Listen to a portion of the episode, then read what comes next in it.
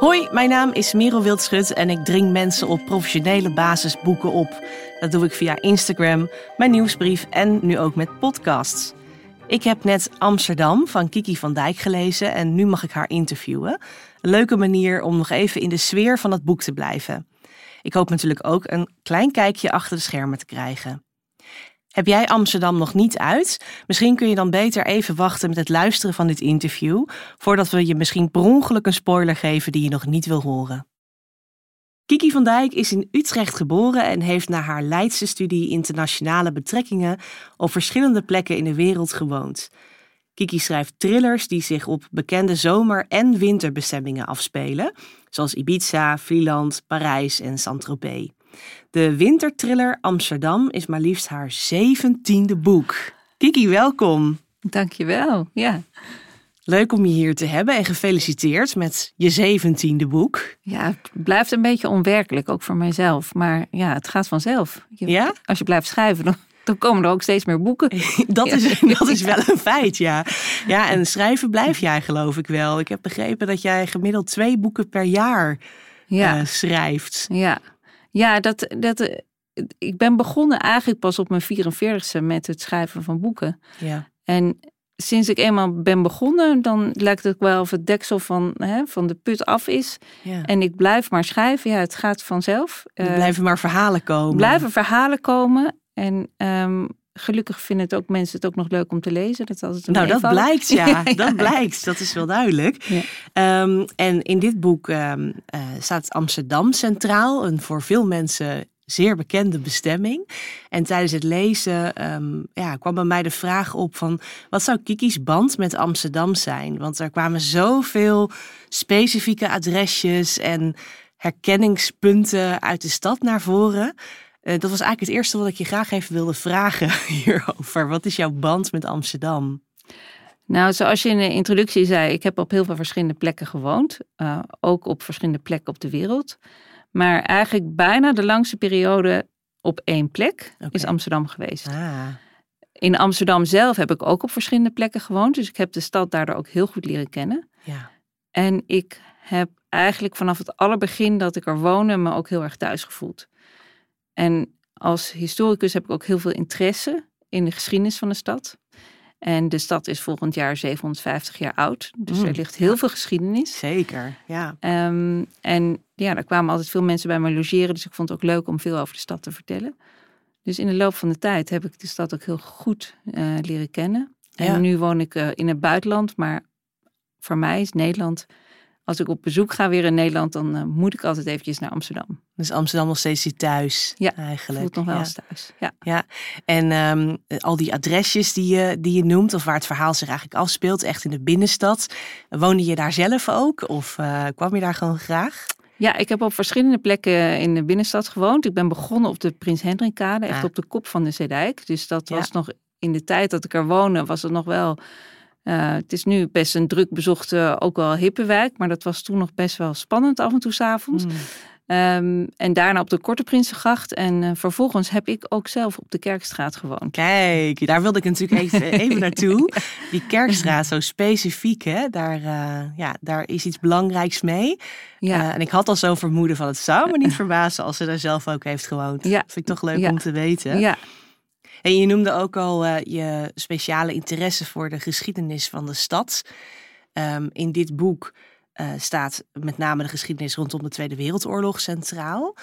Eh, is dat ook een onderwerp waar jij veel mee bezig bent geweest? Of, want zo, zo komt het wel over, namelijk alsof je er veel van af weet. Of in elk geval heel goe- goede research hebt gedaan. Ehm, kan je uitleggen hoe dit onderwerp jouw speciale interesse heeft? Ja, dat is eigenlijk heel erg jong al eh, begonnen. Mijn, eh, mijn grootvader zat bij de ondergrondse pers in, Mm. eh, in, ten tijde van de Tweede Wereldoorlog. Ja. En in mijn familie heeft altijd de- oorlog wel een rol gespeeld. Maar met name ehm, dat het zo belangrijk is dat je zo dicht mogelijk bij de waarheid probeert te komen rond gebeurtenissen, rond Mm. historische gebeurtenissen. Ehm, en ik zat bijvoorbeeld op de lagere school, heb ik ook, ehm, dan moest je zo'n groot eindwerkstuk maken. Dat ging ook meteen over Anne Frank en Oh over, ja. de, over eh, haar leven. Ehm, dus vanaf, vanaf heel jongs af aan heeft het al mijn interesse gehad.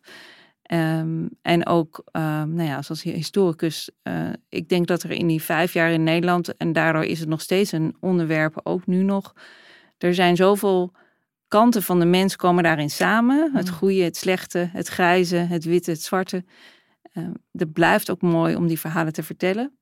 En als je zelf in het buitenland woont, dan hoor je ook vaak dat mensen eigenlijk de verhalen over de bezetting in West-Europa niet zo goed kennen. Nee. Wij vinden het logisch, maar in het buitenland zijn er nog mm. wel mensen die, die daar meer over zouden willen horen.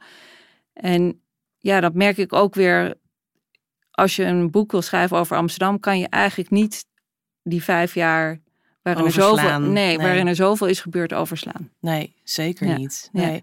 Nou, je zegt uh, in het buitenland kom je erachter dat, uh, dat mensen er eigenlijk weinig van afweten. Maar mijn ervaring is dat dat ook eigenlijk in Nederland ook geldt. Als ik voor mezelf spreek, dan ja, herinner ik me natuurlijk nog wel wat van wat ik op de middelbare school heb geleerd over de Tweede Wereldoorlog. Maar echt heel veel details zijn dat eigenlijk niet. Ik heb recent een klus gedaan voor 4 en 5 mei, een communicatieklus. Dan heb ik echt zoveel meer geleerd over allerlei gebeurtenissen waar ik gewoon geen weet van had. Uh, in jouw boek gaat het ook over onderduikers in Artis. Nou, dat was voor mij echt een soort um, vat wat opengetrokken werd van, oh, hier heb ik over geleerd tijdens die klus. Want dat wist ik helemaal niet, bijvoorbeeld. Terwijl, ja, ik ben ook wel eens in die dierentuin geweest. Ik heb ook in Amsterdam gewoond, maar geen idee had ik daarvan, bijvoorbeeld. Dus dat vond ik heel mooi. Ehm, tijdens het lezen leer je daadwerkelijk ook nog weer nieuwe dingen bij. Ik kan me ook voorstellen dat mensen daar zelf nog weer eigen research naar willen doen. Ja, nou het mooie is, ik heb ook uh, in het stadsarchief uh, uh, onderzoek gedaan. Komt ook voor in het ja, boek. Komt ook voor in het boek. ja. En, en, en ja, daar, daar ligt ook heel veel informatie ja. opgeslagen nog. Waar nog heel veel onderzoek naar gedaan kan worden. En wat het bij geschiedenis is, elke keer, elke periode stelt weer andere vragen aan de geschiedenis. Dus we hebben nu weer andere interesses in de Tweede Wereldoorlog dan 30 jaar geleden. Ja, dat klopt. Ja. En ik denk dat het vertellen van persoonlijke verhalen, van kleine anekdotes, zoveel over het grote geheel, geheel kunnen vertellen. Zonder dat je een historische les hoeft te geven. Ja. Door alleen al aan te geven dat er onderduikers in Artis hebben gezeten. Dat de onderduikers overdag vaak zich vermengden met de bezoekers. Met de bezoekers. Ja, dat de Duitsers die in Nederland waren graag naar Artis gingen. Omdat het een, een, fijn, eh, een fijn uitje was. En dat ging allemaal samen op die vierkante kilometer. Ja, dat vind ik fascinerend. Ja, dat is fascinerend. Om de hoek, uh, daar is de, de dat was natuurlijk de, um, de plek waar nou ja, de Joodse crash was, ja. uh, waar de Joden zich moesten verzamelen om uh, uh, op transport gezet te worden. Ja. Dat speelt zich dus allemaal af op die paar ja. meter naast elkaar. Ja. dat, dat kan niet anders dan dat, daar, dat je die verhalen moet vertellen. Om te Absoluut. voelen hoe dat is geweest. Ja, ja, ik vond het heel uh, fijn om dat dan in verhalende vorm nu dan nog weer eens opnieuw te beleven, zeg maar. Omdat ik dat eigenlijk alleen maar heel feitelijk heb benaderd de afgelopen periode dat ik met die klus bezig was. En nu ja. Uh, ja werd het me als een verhaal verteld. En dat, ja, dat raakte mij heel erg. Vond ik heel mooi gedaan. Dankjewel. En sowieso vind ik het fascinerend wat er allemaal gebeurt in jouw boek. Want toen ik begon met lezen dacht ik, oké, dit is een thriller. Ja. het begint vrij sterk met een heftige gebeurtenis. Ik ga niet al te veel details eh, verklappen. Maar um, toen dacht ik, oké, oké, spannend. Maar toen werd het vervolgens op een heel andere manier heel spannend. Doordat er een heel geschiedkundig verhaal in verweven zit. En is dat iets wat je altijd doet? Want ik moet even eerlijk bekennen, dit is mijn eerste boek van jou. Wat ik heb gelezen. Er gaan vele volgen nog, een week zeker. Dat is me goed bevallen. Maar um, is dat iets wat je altijd doet? Dat verweven van die verhaallijnen? Nee, dit is ook iets waar ik mezelf. Ik vind het uh, schrijven oh, is ook een leerproces. En ik vind mm. het heel fijn om elk nieuw boek mezelf ook weer een nieuwe uitdaging te geven. En ik denk dat het heel. Uh, kijk, alles wat er nu gebeurt, heeft ook een geschiedenis. Of hè, zoals jij hierheen fietst, dan heb je ook je gedachten over de buurt en over, over je eigen familiegeschiedenis. Dus het is bijna niet meer te doen om iets wat nu speelt, geen geschiedenis mee te geven. Mm. En toen dacht ik, ja, je kan het natuurlijk ook gewoon letterlijk parallel vertellen. Je kan mensen een geschiedenis meegeven als karakter. Ja. Maar je kan het ook laten gebeuren. En daarmee zien hoe die lijnen door de geschiedenis keuzes beïnvloeden van generaties daarna. Ja. Ehm, dus voor mij was het ook echt. Ik heb het vorige boek in Saint-Tropez ook twee verschillende tijdlijnen gedaan. Dat was eigenlijk voor het eerst. Dat is me toen heel goed bevallen. En toen dacht ik, ja, ik ga het nu eens een keertje in mijn eigen stad proberen. Ja. En ja, die historische component is met mijn eigen achtergrond. Uh, was voor mij heel leuk om te doen. Maar ja. um, zo mij kan je ook aan laten zien dat ja, gewoon een boek dat lekker is om te lezen kan je dus ook een, eh, een, een, een, een tweede tijd inzetten. Ja, ja. zeker. En je laat mensen eigenlijk gewoon uh, van twee verhalen genieten tegelijkertijd. Nou, eigenlijk misschien zelfs drie, want ik had ook het idee dat er ook nog een romantische verhaallijn in zat. Misschien heb ik die erbij bedacht, maar volgens mij zit dat er ook nog in. Dus ik vond het daarmee een heel, ja, multi, multi verhaal, zeg maar. Dat, uh, dat vond ik heel leuk. Ja, ik, dus, we zijn natuurlijk geneigd om altijd in een genre te denken. Ja, en dat is precies. ook goed. Want, ja. Weet je, het is ook herkenbaar. Mensen kunnen een boek pakken. En een ik thriller is een thriller. En, ja, maar ik vind het daarbinnen de, de grenzen van zo'n genre opzoeken. Wat, wat, wat, kan nog, wat kan nog in een spannend verhaal? Waar, waar, waar, waar kom je als schrijver nog weg bij de lezer? Um, dat vind ik zelf ook uh, heel erg leuk om uit te zoeken. En, en ja, het is gewoon een spannend boek. Absoluut. Met ja, een thriller-element en, ja. en een historisch element. Ja. Maar dat is misschien meer de, de overkoepelende titel. Ja. ja, ik denk dus dat je er ook weer uh, misschien weer nieuwe mensen mee uh, zult bereiken en bedienen. Ja, uh, die, ik, ja. uh, die daar die interesse voor hebben. Ja. ja. ik vond dat echt een leuke ervaring. Maar ik wist dus ook niet zeker of dat in al je boeken zat. Maar dat is dus ook voor jou vrij nieuw. Ja. Maar het bevalt je goed zo te Ja, ja het bevalt me goed. Dus uh, ik ben nu bezig alweer in gedachten met het volgende Oeh, boek. oké, oké. Okay. Ja, dus dat komt er zeker in terug. Ja. Oh, spannend. Kun je daar heel kleine hint naar geven? Of mag het nog niet? nou ja, ik kan wel de titel meegeven. Het zal zich afspelen in, Ro in Rome. Oeh, ja. oké. Okay. En voor de rest is het voor mij ook nog een grote verrassing. Oké. Okay. nou, dan zal ik daar verder niet te veel over doorvragen, want ik weet hoe vervelend dat kan zijn. Maar um, er wordt alweer uh, nagedacht dus over een volgend project. Absoluut, absoluut. Ja. Want je doet dus ook altijd een soort, een, ja, een beetje een zomer- en een winterboek eigenlijk. Hè? Dit is dan het winterboek van dit jaar, dus kan ik dan ongeveer hinten al op dat het dan in de zomer ergens weer zal gaan zijn? Of? Ja, dat, die, die component van het weer zit er op een bepaalde manier altijd ja. wel in. Ja omdat het gewoon lekker is om een boek dat, waarin je het koud hebt ook uh, ja. rond kerst te lezen. Ja. Het gekke is natuurlijk als schrijver dat ik daarmee altijd in het tegenovergestelde ja. seizoen, aan het schrijven. schrijven. Ja, dus ik heb ook wel vaak dat ik dan in een sneeuwbui over een hittegolf aan het schrijven ben. Ja, um, maar dat, ja. Ja. ja, dat vond ik ook erg leuk aan het lezen van Amsterdam. Uh, dat, ja, ik zat heel erg inderdaad in die winterse sfeer. Dus rond Sinterklaas en kerst en oud en nieuw. En er ligt sneeuw in de stad. En um, ja, ik kreeg daar gewoon weer helemaal zin in ook. Maar het klopt wel dat het dan extra leuk is om het in het najaar te lezen. En ja. niet zozeer ja. in de zomer misschien. Ja, ja. Nou, terwijl inmiddels moet ik wel zeggen, uh, via mijn uh, social media, sociale media krijg ik van lezers allemaal reacties die nu de boeken dwars door het jaar ja, heen lezen. Dat ga je en dan krijgen, het, ja, Het is alleen qua introductie ja, van een nieuw boek in een nieuw seizoen. Ja. Dat snap ik. Ja.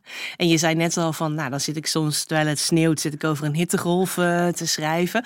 Kan je iets vertellen over hoe jouw schrijfproces eruit ziet? Of jouw schrijfgewoontes misschien? Want als je twee boeken per jaar schrijft, dat, nou, dan ben je sowieso gewoon een harde werker. Maar daar, daar, zit vast iets achter om dat mogelijk te maken.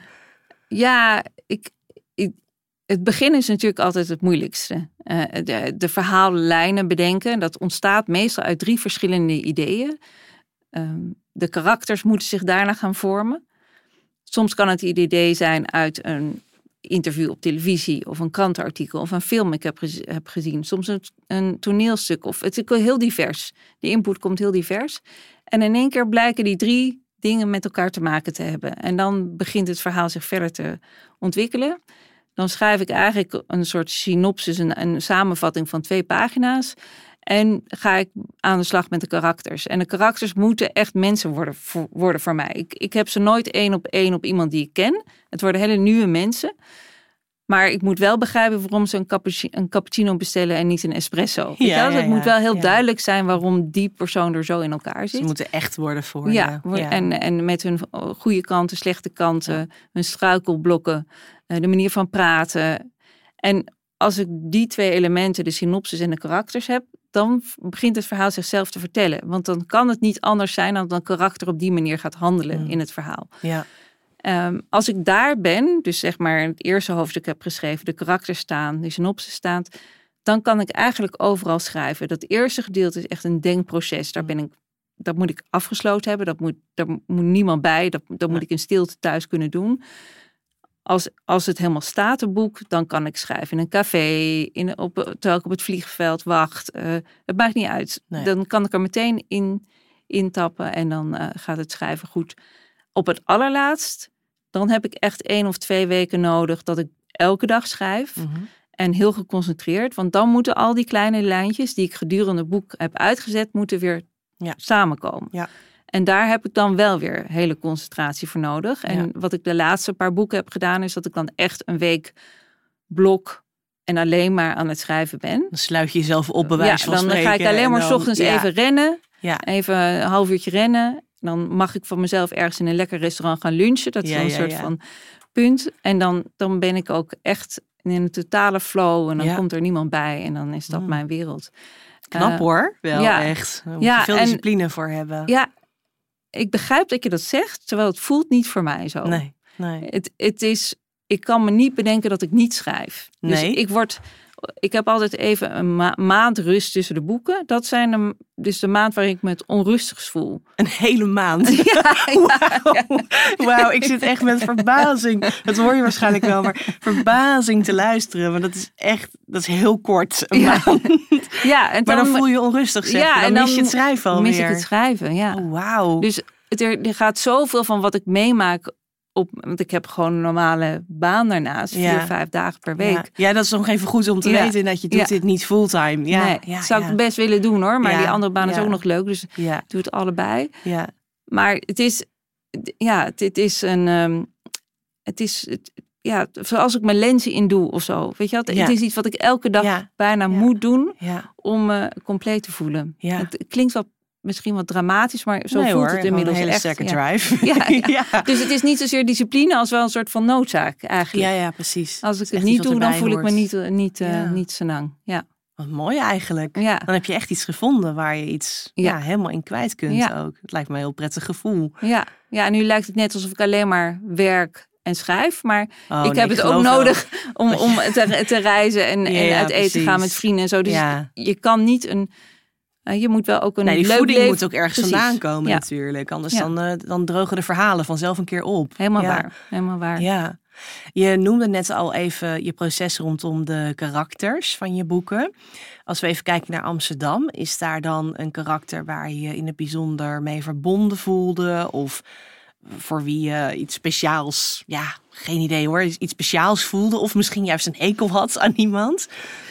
Ik heb eigenlijk bijna nooit echt een hekel aan mijn karakters. Ik mhm. denk, ik, ik zou het heel moeilijk vinden. Dus ook, de, zeg maar, eh, er is altijd wel een, een dader in mijn verhaal. Ik zou het ook, zelfs voor de dader moet ik een bepaalde sympathie op een, op een bepaalde manier voelen. In ieder geval voelen waarom iemand tot die daad komt. Ja.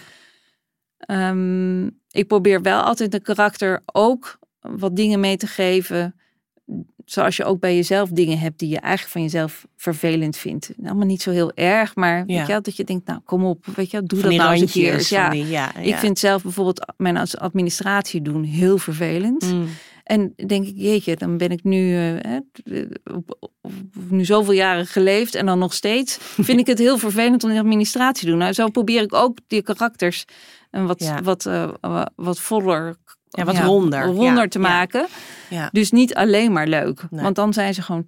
Ja, een mens die alleen maar leuk is, is toch ook een beetje saai. Ja, zeker. Um, maar gedurende het boek zijn het wel een soort van mensen die bij mij aan de keukentafel zitten. Ja, ja. Dus ik vind het altijd wel, als ik begin te schrijven, ook wel weer gezellig om met ze te zijn. Ja, ja, ja. Um, en ik probeer niet zeg maar, de man in een wat romantische verhaal precies de man te maken die ik ook aantrekkelijk zou vinden. Nee, dus probeer ik ook wel te denken wat zou iemand anders nog aantrekkelijk vinden. Ja.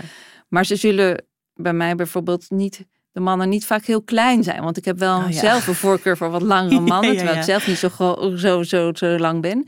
Dus er komen natuurlijk wel persoonlijke voorkeuren in terug. Ja, grappig. Ja. Uh, maar... Ja, en wat mij bijvoorbeeld ook opviel was dat uh, Jolijn, hoofdpersoon uh, van dit boek, is een, een dierenarts. Maar niet zomaar een dierenarts. Namelijk in artis, dus met speciale diersoorten werkt. Um, ik bedoel, ze lapt geen uh, huiskatten en konijnen op, maar het gaat echt over giraffen en uh, dat soort dieren. Um, dat is nog best wel een functie die zij heeft. is dat nog iets wat in jouw boeken ook een, een, rol speelt? Dat het, ja, ik weet niet, kwam op mij over als een sterke vrouw met veel ambitie. Misschien zit er iets van jouzelf in, dacht ik. Maar... nee, er zit altijd wel onbewust of bewust dingen van jezelf in de karakters. Tuurlijk, ja. Um, ik, ik vind het wel. De, er is altijd een vrouw de hoofdpersoon in mijn boeken. Oké. Okay. Um, ik, ik vind het begrip sterke vrouw altijd een beetje lastig, omdat het suggereert dat er ook slappe vrouwen zijn. Je hebt helemaal gelijk. Ja, en dat is en, waar. dat, en dat ik probeer juist altijd aan te geven dat je. Ja, je kan je ambities en je passies hebben en dan... Maar op allerlei manieren. manieren. En, ja, zeker. Dat is helemaal waar hoor. Ik denk vervolgens uh, merk ik ik, ik ben zelf uh, eh, 55 en ik merk dat ik voor heel veel vrouwen in sommige functies en hè, een voorbeeld heb kunnen zijn. Ja. Dat, dat, dat vind ik fijn. Dat, die, die rol neem ik ook wel graag op. En dat probeer ik ook in een boek te doen. Van je, het maakt niet uit wat je wil of je ambitie. Of je je eigen restaurant wil beginnen. Mm. Of de, mogelijk, de mogelijkheden zijn er. Hè, die, die, die, vaak ben je zelf degene die je terughoudt. Niet, niet de mogelijkheden. Um, nou, toevallig is mijn middelste zoon, die heeft altijd gezegd als kind dat hij dierenaaier wilde worden. Nou, oh. we hebben moeten uitleggen dat dat geen beroep is. Maar zei, wat kan ik dan doen? Ze zei, nou ja, word dan dierenarts in, in Artis. Nou, dat was altijd helemaal zijn grote droom. Is er oh. niet van gekomen. Oh, maar ik dacht, nou ja, laten we eens uitzoeken als hij dat wel was geweest. Hoe zou zijn leven dan uit hebben gezien? Maar dan wel in, uh, als vrouw. Ja. Oh, wat mooi. Ja. Wat een goede manier om zo'n persoonlijk verhaal er toch een beetje in te verwerken. Ja, zo zitten dus altijd kleine stukjes in, in het verhaal die toch ook met mij te maken hebben. En, en mensen die mij kennen en een boeken lezen, dat ook wel op die manier zullen terugzien. Ja, ja. ja precies. Ja. ja. Hey, en als je nou zoveel uh, schrijft um, en bezig bent met het maken van je eigen boeken, heb je dan ook nog tijd om zelf ook soms iets te lezen? Vroeg ik me af. En wat lees jij dan graag? Ja, ja ik ben begonnen echt als een enorme lezer. Dat zeggen ze ook. Hè? Elke schrijver was eerst een lezer. Het probleem is als je schrijft, dan verlies je een beetje de capaciteit om te lezen. In de zin om jezelf echt te verliezen in een boek. Ja.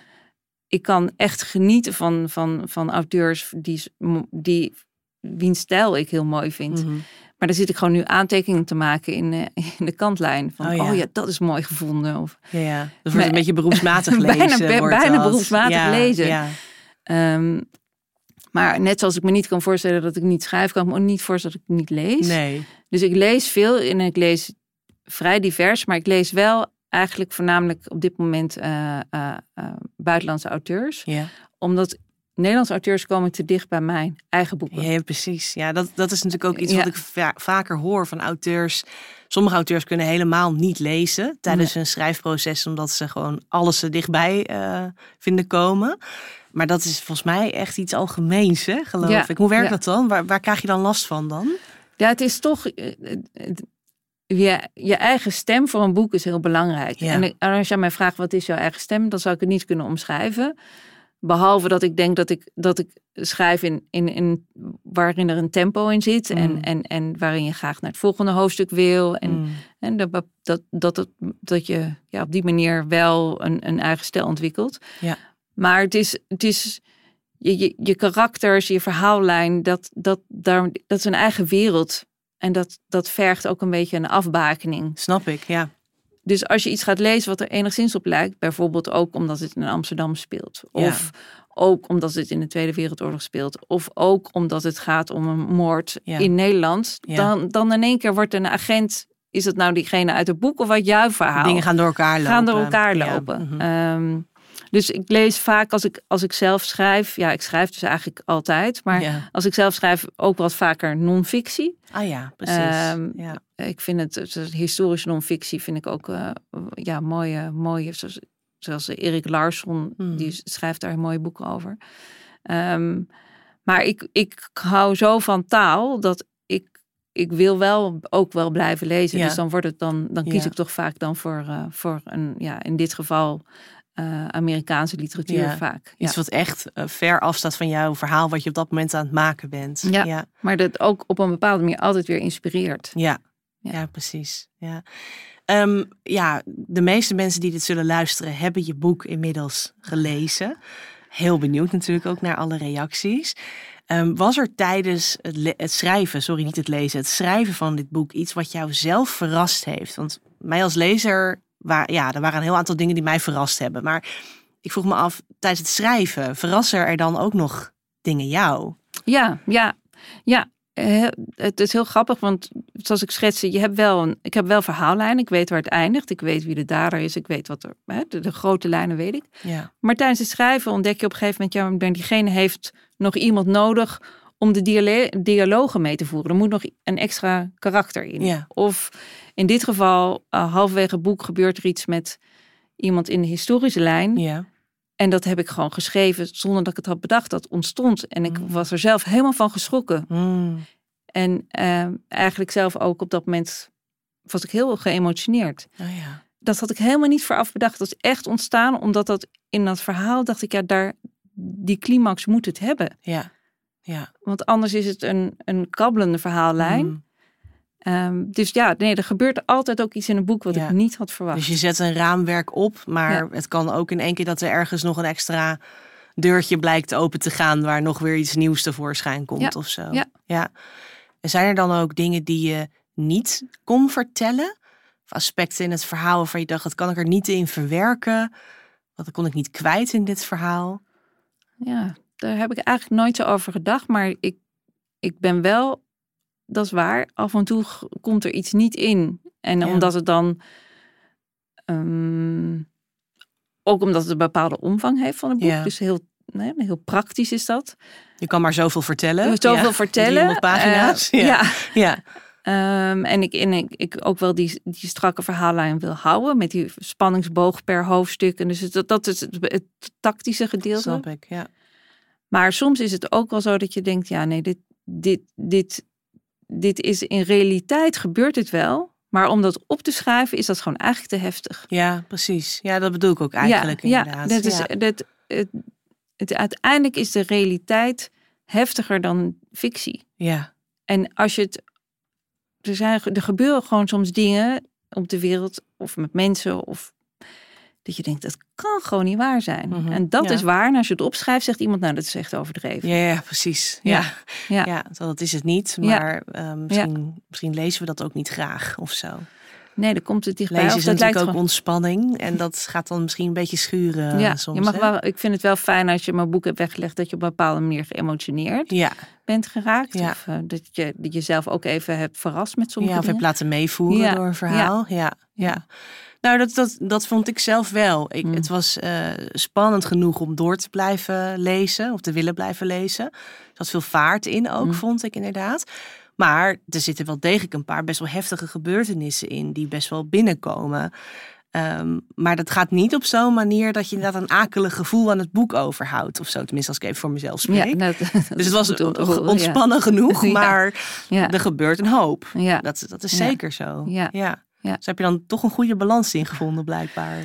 Nou, dat hoop ik inderdaad dat, dat, het, eh, dat het daar uiteindelijk bij, bij uitkomt. Maar dat zijn wel Ja. allemaal afwegingen tijdens het schrijven Dat die voorbij ik. komen. Ja, Ja. zeker. ja. Ja. En, en- en ook omdat het. eh, kijk, mijn, in mijn, mijn boeken speelt de locatie ook altijd een karakter. Ja, dat, verhaal, dat verhaal kan zich alleen maar op die plek Ah, afspelen. ja. Ja, ja. Dus er zijn algehele menselijke dingen die gebeuren, menselijke verhalen in mijn boeken. Maar die als je terugleest, en misschien inderdaad dat je nu meer boeken gaat lezen, Ja, dan zal je zien dat, dat, dat elke locatie dus ook een karakter is. Ja. En ehm, ja, Amsterdam, wat ik zei, 750 jaar geschiedenis, letterlijk zoveel lagen boven elkaar. ja.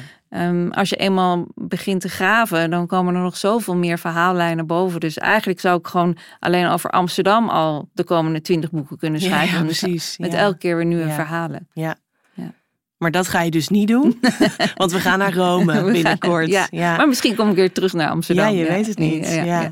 Nou, ik ga me er in elk geval vast eh op verheugen. Kiki, dankjewel voor het eh, superleuke gesprek. Graag gedaan. Ik vond het ook erg leuk. Dank je. Fijn.